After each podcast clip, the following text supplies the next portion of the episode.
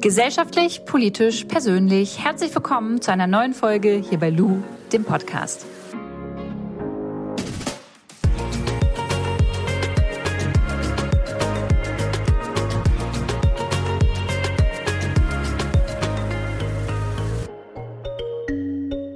Leute, die heutige Podcast-Folge wird unterstützt von Gitti. Gitti stellt pflanzenbasierte Nagelfarben her und ich habe jetzt hier gerade, wenn ich meine Fingernägel anschaue, die Farbe 139 vor mir. Das ist so ein Rot-Orange und jetzt haltet euch fest, das sieht aus wie ein Aperol Spritz. Den halte ich nicht in meinen Händen, sondern den habe ich auf meinen Fingernägeln und das sieht wirklich sommerlich aus. Es gibt bei Gitti aber nicht nur eine Farbe zu kaufen, sondern wirklich ganz, ganz viele Farben. Und wenn ihr Bock habt, könnt ihr euch ein Set zusammenstellen mit euren liebsten Farben. Es gibt nämlich unter anderem das Set Plant Trio gerade zu kaufen plus Remover. Das heißt, ihr kauft 3 Nagelfarben nach Wahl, die übrigens gegenüber von Einzelfarben sowieso schon einen Preisvorteil dann enthalten. Und ihr bekommt dazu noch einen natürlichen Remover, der nach, ja ich sag mal so, Lavendel riecht und gleichzeitig noch die Nägel ja, mit so einer öligen Pflege pflegt. Und wenn ihr jetzt Bock habt auf so ein Set, dann könnt ihr den Code LU25 benutzen und bekommt 25% auf alle Sets. Ihr bekommt den Link von Gitti und den Code nochmal in die Shownotes reingehauen. Und jetzt starten wir in die Podcast-Folge. Er ist Entertainer, er ist Moderator, er ist Model, Schauspieler, Kolumnist und ich bin mir sicher, dass ihr ihn irgendwo, irgendwie schon mal im Fernsehen gesehen oder gehört habt. Die Rede ist von Riccardo Simonetti. Er ist gleichzeitig auch momentan Sonderbotschafter für das Europäische Parlament zum Thema LGBTQ-Community. Denn ihm ist es ganz wichtig, mit Stereotypen aufzuräumen und allen Menschen da draußen zu sagen, dass man sein kann, wie man möchte und sich dafür auf gar keinen Fall verstecken muss. Ich freue mich, dass ich jetzt 1 Stunde lang mit Riccardo über ganz, ganz unterschiedliche Themen sprechen kann. Eigentlich wollten wir uns in Berlin treffen. Warum das nicht geklappt hat, das hört ihr jetzt. Viel Spaß mit der Folge. Riccardo, wie geht's dir?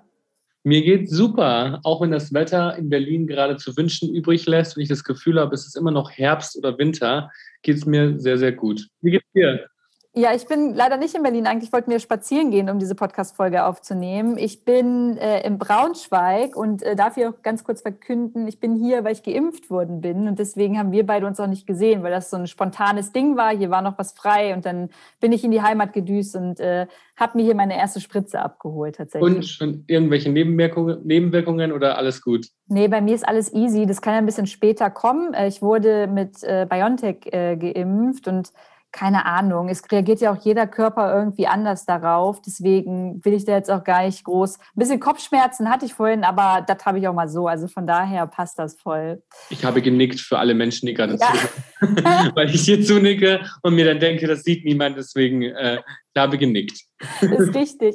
Riccardo, ich habe dich schon ein bisschen vorgestellt, aber ich kann mir vorstellen, dass es ZuhörerInnen gibt, die dich vielleicht noch nicht kennen und unbedingt auf dich aufmerksam werden sollten. Vielleicht kannst du mal so einen Rundumabschlag, nennt man das so, geben, wer du eigentlich bist und was du so machst. Mache ich gerne. Also ich bin Riccardo Simonetti, ich bin Entertainer, Autor und LGBTQ-Sonderbotschafter vom Europäischen Parlament.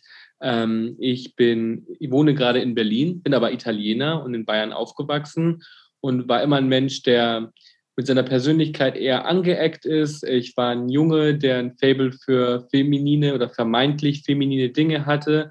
Und es hat sich so ein bisschen wie ein roter Faden durch mein Leben gezogen. Und deswegen ist es heute auch eine meiner allerwichtigsten Motivationen, sage ich mal, Menschen zu motivieren, anders sein in irgendeiner Form nicht mehr als Schwäche wahrzunehmen, sondern eher als persönliche Stärke. Und bei allem, was ich tue, versuche ich das in meine Projekte mit einzubauen. Also ich bin im Fernsehen, aber schreibe auch Bücher zu dem Thema, habe gerade ein Kinderbuch vor 2 Jahren zu dem Thema geschrieben, das Rafi und sein pinkes Tütü heißt. Und heute bin ich hier bei dir im Podcast und freue mich, mich mit dir darüber zu unterhalten. Ich freue mich auch wie Bolle und alle Themen, die du gerade angesprochen hast, sind super wichtig. Aber eins muss ich dich jetzt fragen. Kannst du eigentlich fließend Italienisch?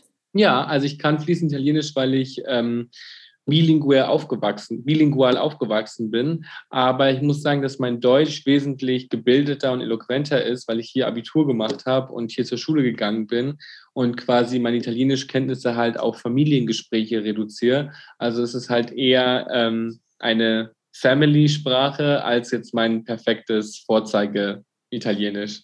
Ich finde Italienisch voll geil. Ich hatte nämlich mal 3 Jahre lang einen Italiener als Freund und habe in dem Restaurant seiner Family ausgeholfen. Und es war halt ein italienisches Restaurant. Und das war immer, wenn die gestritten haben oder diskutiert haben auf Italienisch, war das immer so... Das hat sich einfach mega cool angehört. Nicht so wie auf Deutsch, das hat sich immer noch schön angehört. Und ganz wahrscheinlich haben die gar nicht gestritten, sondern sich einfach nur normal unterhalten. Und es hat sich angehört wie ein Streit. So ist es zumindest in meiner Familie so. Wenn meine Großmutter mit meiner Mutter sich unterhält, schreien die sich die ganze Zeit an. Und ich sitze immer im Nebenzimmer und habe versucht, irgendwie Fernsehen zu gucken.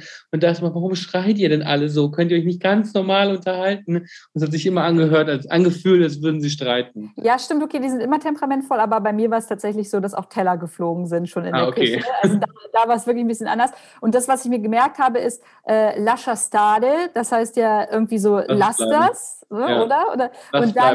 Und dann, was ganz oft immer gesagt wurde, wenn irgendwer genervt war oder sich gestritten wurde, Madonna, das war immer so das Erste, wo sich die Unruhe aufgeregt hat. Aber ja, die Sprache mag ich tatsächlich sehr. Wenn ich mal in deine Kindheit so ein bisschen zurückgehe, weil du gerade von deiner Oma und deiner Mama gesprochen hast, du hast ja gerade gesagt, dass sich das so durch deine Kindheit bis jetzt so ein roter Faden irgendwie so durchgezogen hat, dass du immer anders warst als andere. Wie hat das denn von Anfang an deine Family und dein näheres Umfeld so aufgenommen? Also ich glaube, was mir immer wichtig ist Menschen zu vermitteln, dass mein Schwulsein hat mich nicht anders gemacht, sondern der Rest meiner Persönlichkeit hat mich anders gemacht. Und ich war halt ein Junge, der unglaublich viel geredet hat, einen super krass performativen Drang hatte. Ich wollte immer was aufführen und ich stand auf der Bühne, seitdem ich 4 Jahre alt bin und hatte immer dieses Bedürfnis, Menschen zu unterhalten und habe die ganze Zeit geredet. Mein Vater hat eine Pizzeria und ich habe im Kindesalter schon mit super vielen fremden Menschen Kontakt gehabt und war deswegen super gesprächig. Und es war für viele auch total schwer einzuordnen, auch wenn ich dann zum Beispiel mit anderen Kindern gespielt habe. Ich bin in einer total weiblich geprägten Welt aufgewachsen mit meiner Mutter und meiner Schwester. Meine Großmutter war sehr präsent und ich bin in diesem Frauenhaushalt aufgewachsen und war eigentlich immer inspiriert von femininer Energie. Und das hat sich natürlich auch auf mein Verhalten ausgewirkt. Also ich war vielleicht ein bisschen empathischer, manchmal ein bisschen emotionaler als vielleicht andere. Ich war nie so ein Raufbold. Und natürlich ist es auch ein Stereotyp, der sich aber oft bewahrheitet hat. Aber das war ich alles nie. Und ich habe mich für Mode interessiert. Ich hatte nur weibliche Freundinnen.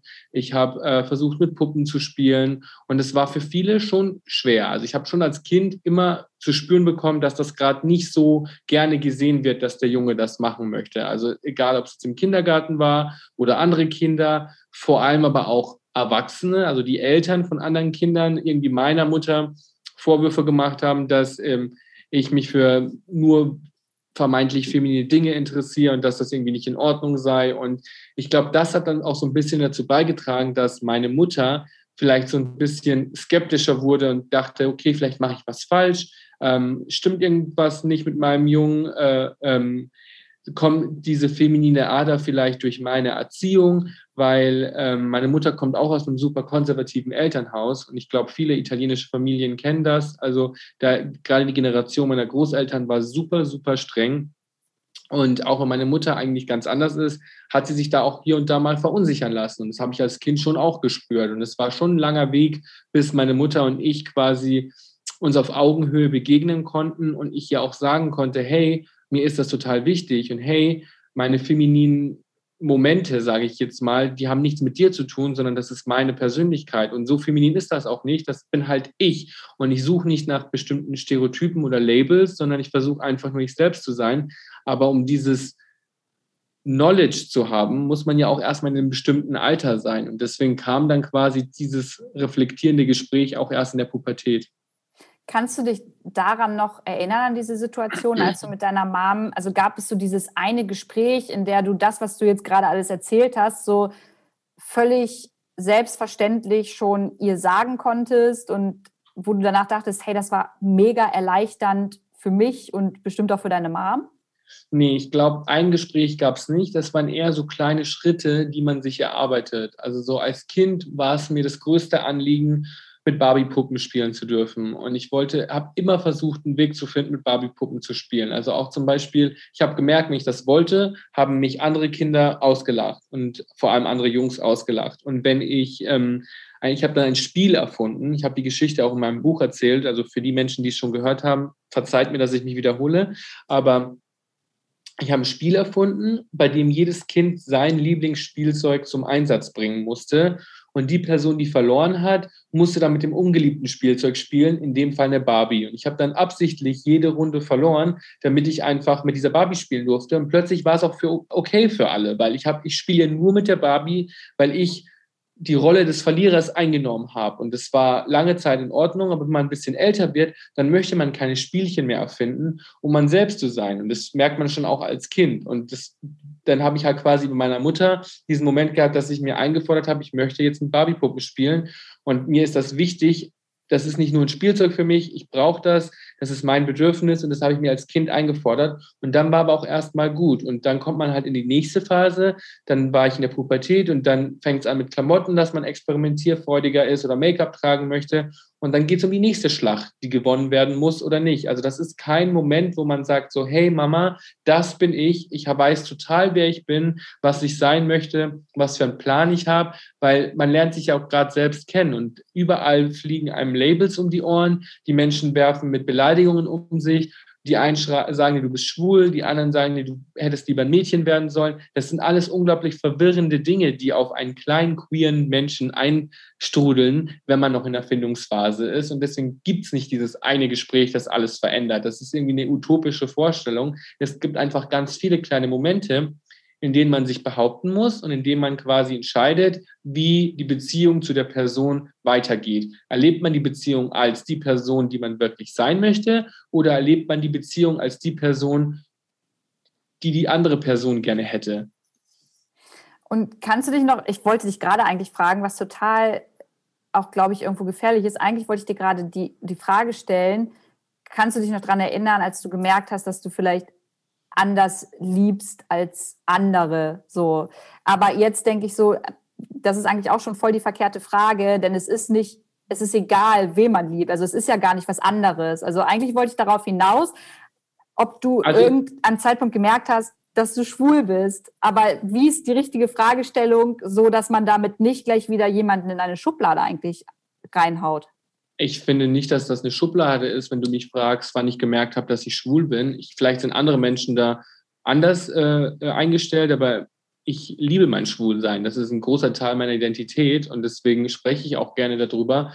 Das ist nur ein bisschen kompliziert, weil ich wurde schon immer für schwul gehalten, bevor ich überhaupt wusste, was dieses Wort bedeutet. Und ich kannte das nur in einem komplett negativen Kontext. Es wurde immer nur als Beleidigung verwendet. Und das ist auch immer noch Beleidigung Nummer 1 auf dem Schulhof, ist immer noch schwule Sau. Und es war mir zum Beispiel auch wichtig, als ich mein Kinderbuch geschrieben habe, dass dieser Begriff kindgerecht erklärt wird, weil ich glaube, dass Kinder dieses Wort oft benutzen, weil sie nicht wissen, was es bedeutet. Und ich bin so aufgewachsen. Ich wusste nicht, was es bedeutet, aber ich habe es bestimmt 100-mal am Tag gehört. Und deswegen hatte ich mit dem Wort schwul erstmal viele Probleme und konnte mich damit überhaupt nicht identifizieren. Und ich habe auch erstmal alles abgelehnt, was damit zu tun hat. Also wenn ich mir hätte ehrlich eingestehen sollen, was mich sexuell vielleicht eher reizt, gerade auch als Kind oder Jugendlicher, dann hätte ich wahrscheinlich schon relativ früh gemerkt, oh, ich stehe wahrscheinlich auf Männer. Aber dadurch, dass dieses Wort so stigmatisiert war, habe ich das ganze Thema Sexualität und Liebe erstmal abgelehnt und habe mich einfach auf andere Dinge konzentriert und habe das dann wirklich erst zugelassen, als ich quasi in einer Welt gelebt habe, die mich nicht mehr als erste Frage gefragt hat, hey, bist du eigentlich schwul? Und erst als ich quasi ein Umfeld hatte, das mich als die Person gesehen hat, die ich bin und nicht nach einer Schublade gesucht hat, in die ich gesteckt werden soll, habe ich mich dem ganzen Thema öffnen können und habe gemerkt so, oh wow, also ich glaube, ich bin wirklich schwul und ich finde es großartig. Aber um an diesen Punkt zu kommen, habe ich erstmal ein Umfeld gebraucht, das dieses Wort komplett nicht wertend verwendet.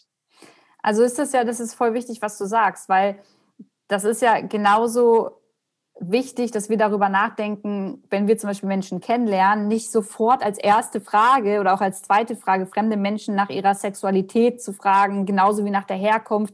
Das sind ja alles Dinge, die ja unbewusst auch oft Menschen in Schubladen stecken. Also sollten wir generell darüber nachdenken, vielleicht, wie wir Menschen vielleicht in ein Gespräch einladen, oder?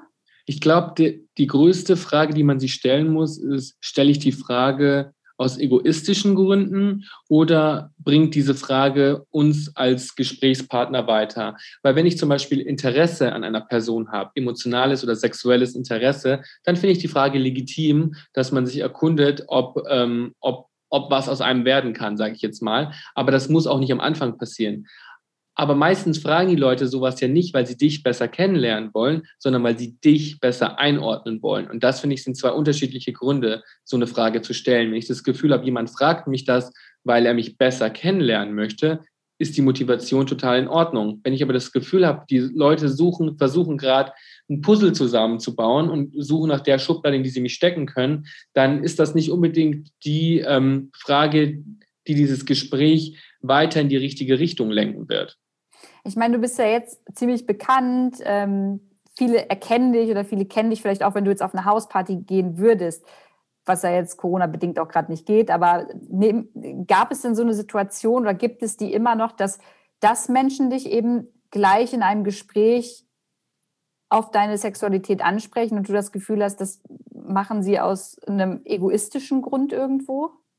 Das Ding ist, wenn du LGBTQ-Sonderbotschafter bist, dann denkt jede Person erstmal, das ist alles, was du bist, dass du einzig und allein nur über dieses Thema sprechen kannst. Und deswegen begegnen dir oft Menschen und teilen dir ihre Geschichten mit und sagen dann, hey, ich habe übrigens auch einen schwulen Freund oder ich habe eine lesbische Cousine und erzählen mir dann von deren Schicksalen. Und ich nehme das den Leuten nicht übel, weil ich mir oft denke, vielleicht hat diese Person gar nicht das Privileg, besonders viele queere Menschen in ihrem Freundeskreis zu haben. Und dann möchte ich nicht die Person sein, die ihr irgendwie die Leviten lest. Also ich merke einfach nur, wenn ich zum Beispiel nicht in der Lage bin, dieses Gespräch zu führen, dann versuche ich einfach eine Grenze zu ziehen und zu sagen, hey, voll cool, das freut mich voll für dich. Oder ich lasse die Person eher sprechen, weil ich das Gefühl habe, okay, manche wollen gar nichts von mir hören, die wollen mir einfach nur was erzählen und dann lasse ich die Person erzählen.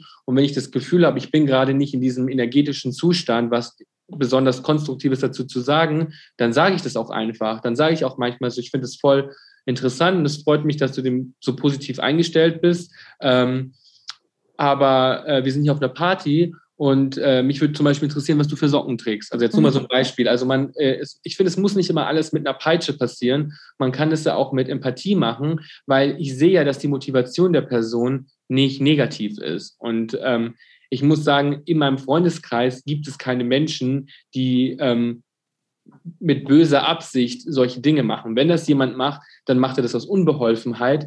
Und da versuche ich halt schon irgendwie auch Nachsicht mit der Person zu haben. Das ist wahrscheinlich auch ganz wichtig, so immer noch mal herauszufinden, hey, aus was für einem Grund handelt die Person gerade? Und ich glaube, Nachsicht ist auch total wichtig. Und gleichzeitig ist es ja trotzdem in unserer aktuellen Gesellschaft echt schwierig, weil wir viele Sachen und viele Menschen in Schubladen einordnen. So, worin siehst du da die größte Gefahr?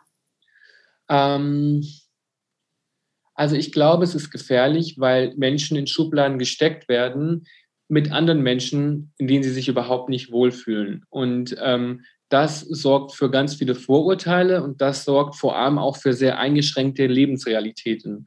Also wenn man immer in die Schublade gesteckt wird mit Menschen, die überhaupt nicht, also jetzt mal völlig oberflächlich gesehen, schieben wir mal die ganzen Identitätslabel zur Seite. Der Begriff Influencer zum Beispiel ist ein Wort, das nicht von Menschen erfunden wurde, die im Internet kreativ sind und tätig sind. Das ist von Menschen gemacht worden, aus einer Beobachterperspektive, um alle Menschen, die was mit Internet zu tun haben, in eine Schublade zu stecken. Und plötzlich wird man in eine Schublade gesteckt mit Leuten, die was komplett anderes machen als man selber. Also dann werden irgendwie Content-Creator, die Kunst machen, mit einer klassischen Dubai-Influencerin, und das meine ich überhaupt nicht wertend, in eine Schublade gesteckt. Mhm. Und man selbst ja auch, und denkt sich so, hey, aber ich habe überhaupt nichts mit dieser Person gemeinsam. Das Einzige, was wir gemeinsam haben, ist, dass wir unter anderem Social Media benutzen, wie jede andere Person, die in der Öffentlichkeit steht, auch. Und das sorgt einfach für Konflikte, für Vorurteile und verstärkt hat auch Stigmatisierung. Und ich glaube, dass man sehr, sehr oft, wenn man ein kleines bisschen sensibler ist, merkt, oh, das ist vielleicht gar nicht die richtige Schublade, in die ich dich gesteckt habe. Und deswegen sollte man halt die Schublade auch immer offen lassen, um vielleicht auch zu sagen, hey, du gehörst da gar nicht rein. Mein Fehler, dass ich dich da reingesteckt habe, sag du mir doch, in welche Schublade du dich vielleicht wohler fühlen würdest oder ob du überhaupt eine Schublade brauchst, um zu existieren. Deswegen hast du die Bezeichnung auch nicht benutzt, oder? Also am Anfang, als du dich gerade vorgestellt hast, hast du das Wort Influencer nicht in den Mund genommen. Ist das etwas, was dich nervt, dass dich Menschen inzwischen so darunter irgendwie einordnen? Irgendwie schon, aber nicht, weil ich was gegen den Begriff habe oder gegen die Menschen, die sich voller Stolz Influencer nennen, sondern weil es einfach nur ein Fragment meiner Persönlichkeit ist. Und ich weiß, dass viele Menschen mich über Instagram verfolgen oder denken, dass Social Media der Mittelpunkt meines Lebens ist. Aber wenn ich mir meinen Alltag angucke, spielt Social Media eine geringere Rolle in meinem Aufgabenbereich. Und deswegen habe ich das Gefühl, wenn man das Wort Influencer verwendet, entsteht bei den Leuten ein Bild im Kopf, das sehr wenig mit meiner eigenen Lebensrealität zu tun hat. Und deswegen verzichte ich meistens drauf, weil das nicht besonders hilfreich ist, um die Themen voranzubringen, die mein Leben ausmachen. Du hast ja vor ein paar Minuten Identität angesprochen. So. Das ist ja ein Thema, was mega emotional auch gerade auf Social Media so besprochen wird. So. Ich habe das Gefühl, die eine Seite sucht nach der einen Identität und dann gibt es eine Seite, die so super offen ist und sagt, hey, es gibt ganz viele Identitäten, so, und irgendwas in der Mitte findet man da gar nicht mehr. Wie glaubst du, müssen wir miteinander umgehen, dass wir es hinbekommen, da uns vielleicht doch in der Mitte treffen zu können? Es ist ja, man muss voll drüber nachdenken, im Ländlichen denken Leute vielleicht ganz anders als wir in unserer Bubble in der Hauptstadt, wo wir über das Gendern reden. Meine Oma weiß aber überhaupt nicht, was das Gendern ist. Also wie geht man damit um? Also ich finde, man muss verstehen, dass jeder von uns mehrere Facetten hat. Nicht jeder von uns ist das, was man oberflächlich sieht. Nicht jede Person, die was Blödes tut, ist automatisch ein Arschloch. Nicht jeder, der was Rassistisches oder Sexistisches tut, ist automatisch ein Rassist. Wir alle tun Dinge, die mal in die eine Richtung schwenken, mal in die andere. Aber am Ende des Tages sind wir ja die Summe all dieser Sachen. Und ich glaube, es entstehen gerade Bubbles, und ich spreche jetzt zum Beispiel über den Bereich Homophobie. Also wenn man die Gesellschaft fragt, okay, ist Homosexualität oder ist Homophobie noch ein Problem für die Welt? Dann würden ganz viele Leute sagen, nee, überhaupt nicht, das ist voll in Ordnung. Und andere wiederum würden sagen, oh, wir haben viele Probleme, über die niemand spricht. Und es entstehen zwei Blasen. Die eine Blase ist super woke, aufgeklärt, weiß ganz viele Dinge. Die andere Blase hat aber überhaupt keinen Zugang dazu und lebt ein ganz anderes Leben. Und diese Blasen entwickeln sich immer weiter weg voneinander. Aber wenn wir wollen, dass für die Menschen, für die man sich quasi einsetzt, das Leben besser wird, muss man dafür sorgen, dass diese Blasen sich mehr annähern.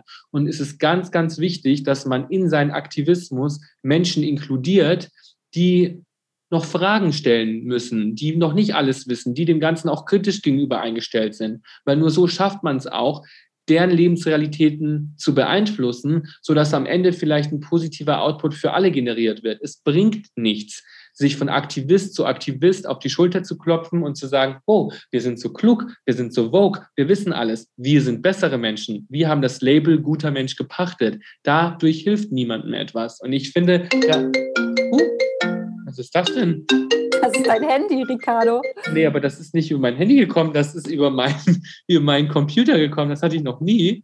Wie komme ich denn jetzt halt hier wieder rein?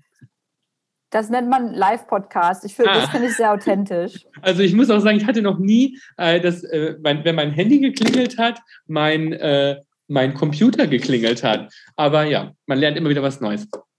Was ich damit sagen wollte, ist, dass ich das deshalb auch manchmal so gefährlich finde, wenn man quasi in seiner Instagram-Bubble ist und dann quasi sich nur von Beiträgen berieseln lässt, die von besonders woken, aufgeklärten Menschen sind, weil dadurch ein Bild entsteht und eine Sprache entsteht, die für andere Menschen nicht zugänglich ist. Und gerade wenn man versucht, ein Thema voranzubringen und Dinge in der Gesellschaft zu verändern, ist es wichtig, dass man lernt, auch mit Menschen zu kommunizieren, die denen irgendwie noch der Zugang fehlt.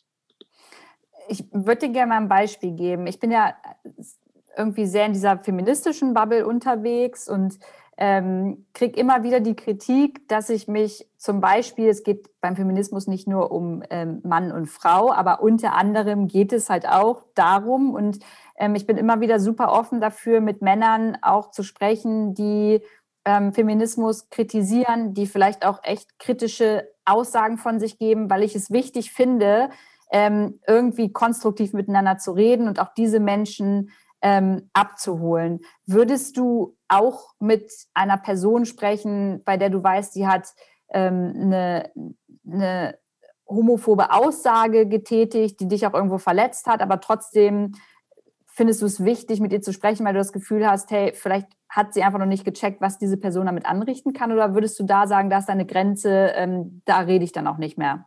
Ich finde, es kommt total drauf an, was die Motivation der Nachricht oder des Kommentars ist. Weil ich sehe es schon auch als meine Aufgabe an, manchen Menschen persönlich was zu erzählen und beizubringen, wenn ich aber sehe, dass der Wille da ist. Also wenn jemand, gerade zum Beispiel in der LGBTQ-Community, ist Homophobie auch ein Riesenthema. Also internalisierte Homophobie ist super gefährlich, und das passiert zum Beispiel unter meinen Bildern auch total oft. Wenn mir jetzt jemand unter meinem Bild schreibt, stirb du elende Schwuchtel, du versuchst alle unsere Kinder schwul zu machen, dann weiß ich, dass egal was ich jetzt da drunter schreibe, die Person kein Interesse auf einen Dialog hat, sondern die Person möchte einfach Dampf ablassen, mich beleidigen und degradieren. Und da komme ich jetzt auch nicht weit, wenn ich mit einem empathischen Gespräch um die Ecke komme. Wenn ich aber sehe, dass zum Beispiel ein schwuler Mann unter mein Bild schreibt, hey, ich finde es schade, dass immer nur, dass du die Art von Schwuler bist, die dieses politische Amt übernommen hat, und kein normaler schwuler Mann, der irgendwie heteronormativer auftritt. Dann sehe ich zum Beispiel, dass die Person vielleicht noch nie was von internalisierter Homophobie gehört hat, und dann nehme ich mir schon auch mal die Zeit und versuche der Person zu erklären, was an so einer Aussage schwierig ist. Und ich glaube, das muss man nicht immer individuell machen. Man kann auch manchmal solche Nachrichten oder Kommentare aufgreifen und allgemein dazu erzählen, weil wenn diese eine Person sowas schreibt, dann denken das ja auch viele. Und deswegen glaube ich, dass man irgendwie unterscheiden muss, was die Motivation und die Beweggründe von Kommentaren und Nachrichten sind. Und ich sehe das ja bei dir auch. Du postest ja auch regelmäßig Nachrichten, die du bekommst. Und wenn dir jemand irgendwas total Frauenfeindliches oder Degradierendes schreibt, dann weißt du auch, dass wenn du jetzt immer erklärst, so, hey, Feminismus ist was, wovon wir alle profitieren, nicht nur wir Frauen, sondern wir alle, dann wird die Person nicht sagen, Mensch, Luisa, danke, gut, dass du es mir erklärst, weil so eine Person könnte ja auch einfach zuhören bei den 99 anderen Postings, die du gemacht hast. Und deswegen muss man, glaube ich, einfach ein bisschen aufpassen, wo man die Aufmerksamkeit hinlenkt und wem man diese Energie schenkt und wem halt nicht. Hast du voll recht. Und gleichzeitig würde ich gerne nochmal von dir erklärt bekommen, weil ich finde es voll spannend, was genau schwierig daran ist. Also ich sehe, dass da was schwierig dran ist, aber vielleicht kannst du es nochmal erklären, wenn jemand sagt, du bist anders schwul als ein anderer schwuler Mann. Also was ist daran genau problematisch? Also es geht einfach darum, dass man ja in einer Welt lebt, die einem ein bestimmtes Ideal vorlebt. Und auch als schwuler Mann lebt man ja in dieser Welt. Und du kriegst dein Leben lang vorgelebt, was das Idealbild eines Mannes ist. Und viele Leute denken immer, wir haben heutzutage keine Homophobie mehr, weil der schwule Mann in der Mitte der Gesellschaft angekommen ist und akzeptiert wird, aber nur solange er sich dem heteronormativen Ideal unterwirft. Ja, ein Mann kann schwul sein, das ist überhaupt kein Problem für seine Kollegen, für seine Freunde, für Mitschüler, wenn der Mann in den meisten Fällen dem klassischen Bild eines Mannes entspricht und nicht weiter auffällt. Sobald du aber dein Schwulsein benutzt, um was Politisches zu sagen oder in irgendeiner Form nicht diesem Idealbild entsprichst, haben trotzdem Leute ganz, ganz schnell wieder ein Problem mit dir. Und viele Leute sagen ja, ich habe ja nichts gegen Schwule, aber muss man denn Make-up tragen? Muss man als Mann ein Kleid tragen? Muss man als Mann sich öffentlich mit einem anderen Mann küssen? Plötzlich kommen dann doch diese ganz vielen versteckten homophoben Gedanken zum Vorschein und das verinnerlichen auch viele Männer, die selber Teil der Community sind. Viele schwule Männer sagen dann auch, okay, ich bin schwul, aber für mich ist halt schwul gut, wenn der Mann halt eben diesem heteronormativen Ideal entspricht und diese ganzen Clowns und Freaks und Drag Queens, das ist überhaupt nicht meine Welt. Und das ist natürlich auch völlig in Ordnung. Nicht jeder muss auf Klischees stehen, nicht jeder muss sich mit dieser Art von Schwulsein identifizieren können, aber man sollte trotzdem niemandem anderen Steine in den Weg legen, weil die Community ist nie frei, wenn nur ein bestimmter Teil der Community das Privileg hat, frei zu sein. Wir kommen als Community nur weiter, wenn alle von uns in der Lage sind, ihr wahres Ich auszuleben. Und wenn man sich das historisch anguckt mit Stonewall, das ist eine Bar in New York gewesen, bei der die quasi dazu beigetragen hat, dass eine Bewegung gestartet wurde, der wir heute die Rechte zu verdanken haben. Und die Menschen, die da auf die Straße gegangen sind, das waren bunte Vögel, das waren schwarze Transfrauen, das waren Drag Queens, das waren die Schwulen, die sichtbar schwul waren und nicht nur die Menschen, die versucht haben, sich anzupassen und gehofft haben, dass sie dadurch irgendwie weiterkommen im Leben. Als du gerade erzählt hast, ist mir noch was so ein bisschen in den Sinn gekommen, weil ich, glaube ich, auch noch so voll so ein bisschen problematisches oder problematische Gedanken in mir habe, die ich ablegen muss. Es ist nämlich zum Beispiel so, dass ich eine Zeit lang irgendwie Männer, also Heteromänner, bei denen ich das aber nicht wusste, dass sie hetero sind und die vielleicht so ein bisschen weicher waren oder sich einfach so ein bisschen femininer gegeben haben, dass ich die sofort in diese Schublade eines homosexuellen Mannes halt eingeordnet habe. Was ja auch super schwierig ist, weil ein Mann natürlich auch eine feminine Art haben darf, ohne dass er gleich schwul sein muss. Also weißt du, was ich meine? Generell, wir reden gerade die ganze Zeit über diese Schubladen und das ist einfach so verkehrt, weil wir, glaube ich, voll da hinkommen müssen, dass wir diese Stereotype, dass wir die einfach wegbekommen, weil das super nervig ist und ich kann mich selbst nicht komplett davon befreien. Ich merke das manchmal immer wieder in meinem Kopf, dass das voll die Challenge ist, dass ich darauf hinarbeiten muss und mir sagen muss, ey Lou, das ist jetzt voll der Vorurteil, den du hast, das geht halt einfach gar nicht. Ja, und ich meine, man muss auch irgendwie so ein bisschen selbst mit Gefühl für sich haben. Also du kannst ja nicht von heute auf morgen deine ganzen verinnerlichten Denkstrukturen über den Haufen werfen. Und man muss auch nicht auf alles stehen. Ne? Also wenn du zum Beispiel, was weiß ich, irgendwas an einem Mann nicht attraktiv findest, dann ist das auch in Ordnung, dass du es nicht attraktiv findest. Es muss nicht jeder auf alles stehen, nicht jeder muss alles toll finden. Die Frage, die man sich halt stellen muss, ist, gebe ich der Person überhaupt eine Chance? Also gebe ich der Person eine Chance, dass ich sie überhaupt kennenlerne? Oder ist es überhaupt meine Aufgabe, die Person in eine Schublade zu stecken? Oder ist es vielleicht einfach auch nur gerade eine random Begegnung?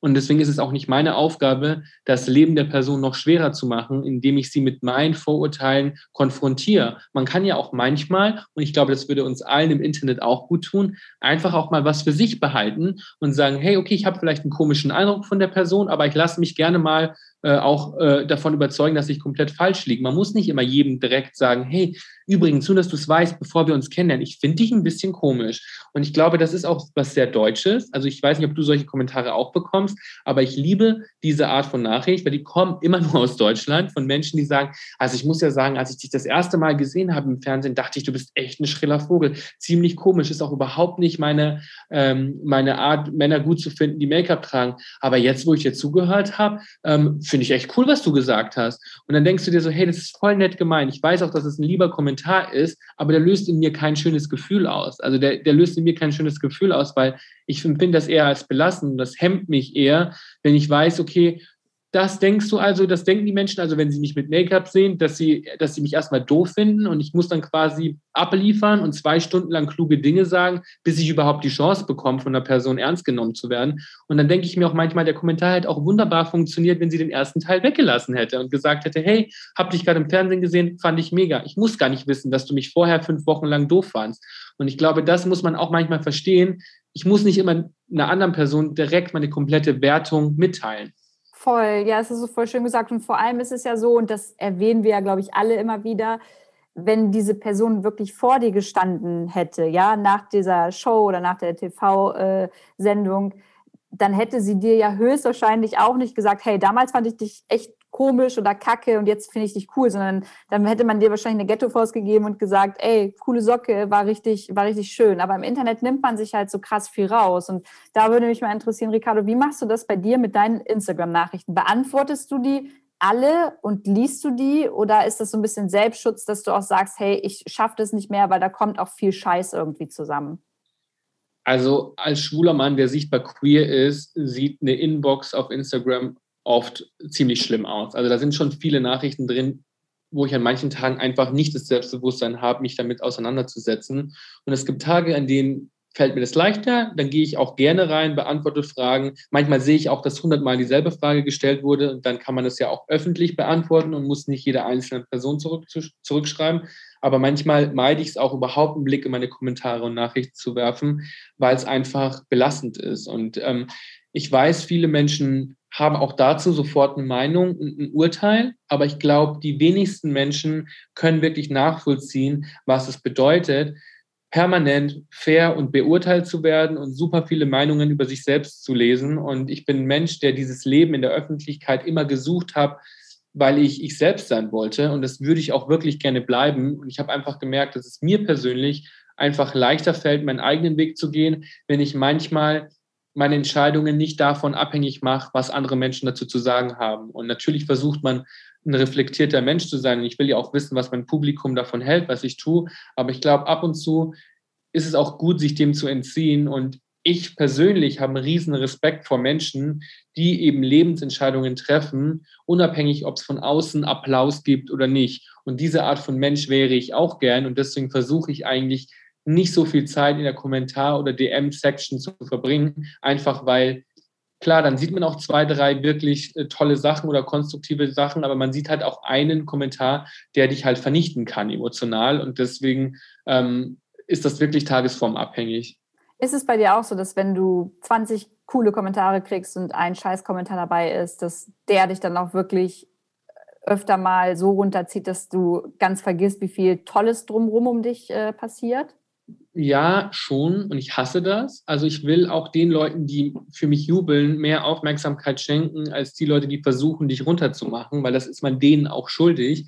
Aber man ist ja auch in der Form einfach nicht kontrollierbar. Also was dich triggert und was dich emotional berührt, ist ja auch immer unterschiedlich. Und ich muss aber auch ehrlich sagen, wenn mir jemand, also ich kriege wirklich viele sehr unterirdische homophobe Nachrichten und wenn man die dann liest, das löst in mir nicht so einen emotionalen Faktor aus. Das tut mir dann eher leid, weil ich weiß, dass solche Menschen mit anderen Menschen, die vielleicht queer sind, koexistieren. Und ich muss nicht Bahn fahren mit dieser Person oder ich habe keine Berührungspunkte mit dieser Person.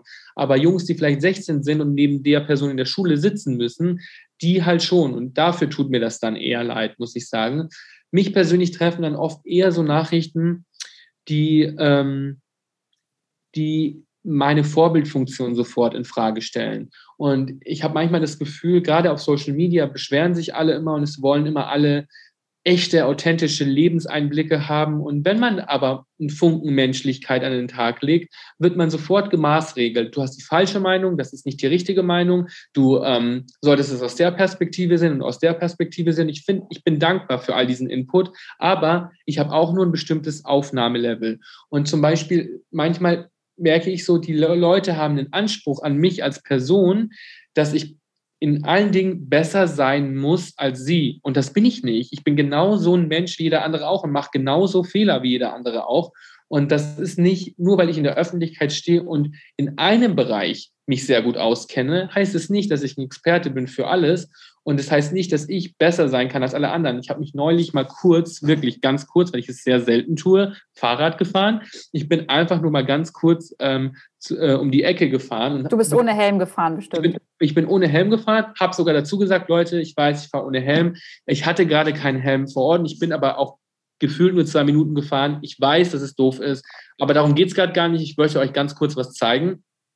Ich konnte an dem Tag meine Inbox nicht öffnen. Es war einfach furchtbar. Die Leute haben mich hingestellt, als wäre ich ein furchtbarer Mensch, ein furchtbares Vorbild, wie ich denn ohne Helm Fahrrad fahren kann. Und ich bin so, hey, ich weiß es doch. Ich habe doch auch gerade gesagt, so, ich weiß, es ist nicht cool, aber die logische Konsequenz ist jetzt nicht, dass ich bei jedem Mal, wenn ich auf mein Fahrrad steige, einen Helm benutze. Die logische Konsequenz ist, dass ich mich dabei einfach nicht mehr filme. Und dadurch entsteht halt auch eine Person, die immer perfekt ist. Der Online-Auftritt von uns allen wird immer besser, weil wir uns daran orientieren, was die Menschen gut finden. Und alle sagen dann, hey, das ist super, dass du so lebst, aber die Leute sehen auch nur noch einen Bruchteil. Und meine größte Angst ist immer, dass die Person, die ich in der Öffentlichkeit bin, irgendwann ganz weit weg ist von dem Menschen, der ich wirklich bin. Und das ist, glaube ich, super gefährlich, weil wir alle nach diesem Label suchen, guter Mensch. Es geht gar nicht darum, schön zu sein oder erfolgreich zu sehen. Es geht am Ende des Tages darum, dass die Leute uns für einen tollen Menschen halten. Gerade wenn man viele aktivistische Dinge tut, muss man total aufpassen, dass man diese Dinge tut, weil man wirklich an die Sache glaubt und nicht, weil man das nur macht, um sein eigenes individuelles Ego hochzuhalten, weil man Zuspruch von Menschen bekommt. Und das ist ein sehr schmaler Grat, vor dem man sich schützen muss. Und deswegen sage ich auch immer, hey, also wenn irgendwas auf der Welt passiert, ich bin mir sicher, du weißt, wovon ich spreche. Irgendwas ist in den Nachrichten, irgendwas Schlimmes ist passiert. Das Erste, was die Menschen machen, ist mir schreiben, warum äußerst du dich nicht dazu? Ach, hast du das auch? Hast du solche Fragen auch bekommen oder bekommst sie? Super oft bekomme ich solche Sachen und ich denke mir auch manchmal so, hey, ich bin nicht die Tagesschau. Also ja, ich spreche oft über gesellschaftsrelevante Themen, die mir am Herzen liegen, weil ich mich damit auskenne, weil ich ein queerer Mensch bin, der selber diskriminiert wird. Deswegen kann ich auch viel aus persönlichen Erfahrungen sprechen, aber ich kann mich nicht zu jedem politischen Ereignis äußern, was auf der Welt passiert. Und das ist auch gar nicht nötig, weil es ist ja sowieso schon in aller Munde. Es ist ja sowieso schon in allen Nachrichten. Die queeren Problematiken, die ich anspreche, die siehst du nicht in der Tagesschau jeden Tag. Und deswegen versuche ich mich eher auf Dinge zu konzentrieren, die auch nah an meinem Leben dran sind und nicht die, die vielleicht alle auf meinem Account sehen wollen, aber zu denen ich keinen emotionalen Bezug habe. Ich bin auch eine Person, die versucht, sich weiterzubilden, die Empathie für sowas empfindet. Aber das geht auch offline. Nur weil es online nicht stattfindet, heißt es nicht, dass es in meinem Leben nie passiert ist. Wie findest du zu mehr? Aber ich fand es voll schön, was du gesagt hast, aber wenn du davon wegkommen möchtest, dass du nicht irgendwann so der perfekte Riccardo im Internet bist, den sich halt alle wünschen und du irgendwie mit deiner Persönlichkeit verloren gehst, wie kommst du dahin, dass dir das entweder mehr egal ist oder du mehr Gelassenheit bekommst? Weil das ist so mein großes Problem. Wie komme ich dahin, Lou zu bleiben, ohne dass alle an mir rumkneten und vielleicht noch irgendwo ein Stück Knete draufpacken oder eine Farbe ändern? Weißt du, es ist halt so, du hast das Gefühl, du wirst von fremden Menschen so zusammengebaut, wie sie es gerne hätten. Also ich glaube, eine Lektion, die ich mir selber auch immer wieder vorhalten muss, weil ich sie gerne mal vergesse, ist, dass man versteht, es geht am Ende des Tages nie um dich. Es geht immer um die Leute und es geht immer um die Leute, was ihre Gefühle sind und die projizieren sie auf dich. Es geht nie darum, dass du als Mensch falsch bist oder was falsch gemacht hast. Es geht einfach ganz oft darum, dass die Leute gerne in einer anderen Welt leben würden. Und es ist natürlich leichter, Lou zu kritisieren und Lou zu sagen, du hast deine Vorbildfunktion nicht erfüllt, als zu begreifen, oh, die Gesellschaft funktioniert aber nicht nur auf dem Rücken einer einzelnen Person, sondern ich bin auch ein Teil der Gesellschaft. Und ganz viele Leute, das ist so ein gutes Beispiel für kritische Nachrichten. Ganz viele Leute schreiben sich's auf die Flagge, eine gute Tat getan zu haben, indem sie jemand anderes online maßgeregelt haben und verstehen aber nicht, dass sie damit für die Sache nichts erreicht haben. Also ich kann auch nicht jemandem, der was Homophobes im Internet schreibt, kann ich auch nicht drunter gehen und sagen, hey, du verficktes Arschloch, du bist furchtbar und ich hoffe, du stirbst, weil du homophob bist. Wenn ich sowas mache, dann brauche ich nicht glauben, dass ich für die Sache, für die ich advocate, dass ich was Gutes rausgeschlagen habe. Das ist keine gute Tat. Und wenn du Leuten sagst, wenn du jemanden, der ein Burger isst, drunter schreibst, ich finde es scheiße, du bist ein Tiermörder, weil ich bin vegan, dann brauchst du nicht glauben, dass du eine gute Tat gemacht hast, sondern du hast einfach einer anderen Person ein scheiß Gefühl vermittelt und damit bist du nicht besser als alle anderen Menschen auch. Und ich glaube, man muss manchmal verstehen, es gibt viele Dinge, die was mit einem persönlich zu tun haben und es gibt viele Dinge, die damit nichts zu tun haben. Und was ich immer wieder tue, ist mich auch zwingen, Content zu posten, von dem ich weiß, der kommt nicht gut an, aber das bin ich, weißt du so. Und hast du mal ein Beispiel? Zum Beispiel ist ein Beispiel für mich als schwuler Mann ist das Thema HIV und AIDS total in meinem Leben verankert, weil einfach die Generationen vor mir so sehr darunter gelitten haben und ich bin dieser Generation schuldig, auch dieses Erbe weiterzutragen und Menschen weiter daran zu erinnern. Und wenn ich sowas poste zum Beispiel, das ist mir wichtig, das interessiert aber wenig junge Leute und es gibt sehr wenig Applaus für sowas und das mache ich seit Jahren, ich spreche seit Jahren über dieses Thema, auch wenn ich weiß, dass die ZuschauerInnengruppe sehr klein ist und ich mache das, weil es mir wichtig ist. Ich könnte mir auch das populistische Aktivistenthema raussuchen, das gerade in aller Munde ist und wenn die katholische Kirche mal wieder irgendeinen Skandal hat, könnte ich da auch drauf aufspringen, weil ich weiß, da wird super viel Feedback geben. Mache ich aber nicht immer, sondern ich mache das halt auch, weil ich daran glaube und wirklich was verändern möchte. Aber genauso poste ich dann auch einfach mal eine Woche vielleicht einfach nur eine Story mit Haarselfies, weil mir meine Haare total wichtig sind und ich liebe, meine Haare gestylt zu bekommen. Und dann will ich auch das Recht haben, diese Person auch zu zeigen. Auch wenn das die Menschen dann nervt und mir die Leute dann schreiben, hey, hast du schon mal an den Energieverbrauch gedacht, den dein Föhn auslöst? Musst du dir denn immer jeden Tag die Haare föhnen? Wo ich mir dann auch denke, so, hey, irgendwie schon, ja, weil wenn ich keine geföhnten Haare habe, fühle ich mich nicht wohl. Und wenn ich mich nicht wohl fühle, bin ich bestimmt kein Mensch, der die Welt positiv bereichern kann. Also nehme ich es in Kauf, meine Haare jeden zweiten oder dritten Tag zu föhnen. Und ich habe auch nicht das Gefühl, dass ich deswegen ein schlechter Mensch bin. Wenn du mich deswegen für einen schlechten Menschen hältst, bitte, dann bin ich es in deinen Augen. Das hat aber nicht unbedingt was mit meiner Lebensrealität zu tun. Manchmal muss man sich auch zwingen, etwas Belangloses zu posten, das niemanden interessiert, wo nicht alle Juhu schreien und sagen, Riccardo, bist du ein geiler Typ, bist du ein toller Mensch. Einfach nur, um die Leute daran zu erinnern, hallo, ich habe mehrere Facetten. Und ja, ich kann eine total tolle Rede halten, die sehr viele Menschen berührt. Aber heute habe ich einfach nur Lust, über meinen perfekten Eyeliner zu sprechen. Und wenn es den Leuten nicht passt, dann ist das auch nicht meine Aufgabe, jeden Tag der Person das zu geben, was sie von mir erwartet, sondern ich muss ja auch glücklich bleiben und ich muss ja auch Spaß haben und ich bin kein Aktivist geworden, weil ich versucht habe, das zu instrumentalisieren. Ich habe einfach meinen Mund aufgemacht und über meine Lebensrealität gesprochen, die mich einschränkt und meine Freunde einschränkt und dadurch bin ich Aktivist geworden. Ich habe mir kein Thema gesucht, das weit weg von meiner Realität ist und es muss Platz da sein. Ich kann nicht nur Aktivist sein, es muss am Ende des Tages immer noch auch Platz für den Entertainer Riccardo sein, für den Riccardo sein, der Spaß daran hat, geföhnte Haare zu haben und der sich mit seinen Freunden filmt, wie er mal Pizza isst. Für diesen Riccardo muss auch Platz sein, weil ich Bam, Riccardo. Das war ja das Wort zum, was ist denn heute Freitag? Wort zum Freitag. Und du hast mir eine richtig geile Steilvorlage gegeben. Mega harter Cut, aber voll viele meiner FollowerInnen haben, durften mir Fragen mitgeben, die ich noch in diese Podcast-Folge mit reingebe. Und Riccardo, eine Frage, also es wurden auch ganz viele Fragen gestellt, die ich jetzt hier auch mit reingenommen habe, aber eine Frage: Wie kriegst du deine Haare so schön hin? Wie ist deine Haarroutine? Ich habe noch nie jemanden in meinem Podcast diese Frage gestellt, aber die wurde jetzt so oft reingehauen, dass ich es einfach meinen Followern schuldig bin. Hiermit habe ich das getan und was du jetzt darauf antwortest, bleibt absolut dir überlassen. Also ich finde es ja auch schön. Es ist ja auch ein Thema, das mich auch ausmacht. Ich meine, ich liebe meine Haare und ich liebe es auch, über Haare zu sprechen. Und ich habe auch einen tollen Hairstylisten, der einer meiner besten Freunde ist und natürlich auch regelmäßig hilft. Und was ich den Leuten immer empfehle, ist, versucht nicht, einen Trend hinterher zu jagen, sondern achtet auf eure eigene Haarstruktur. Ich habe richtig krause Locken. Ich habe wirklich richtig krause Locken.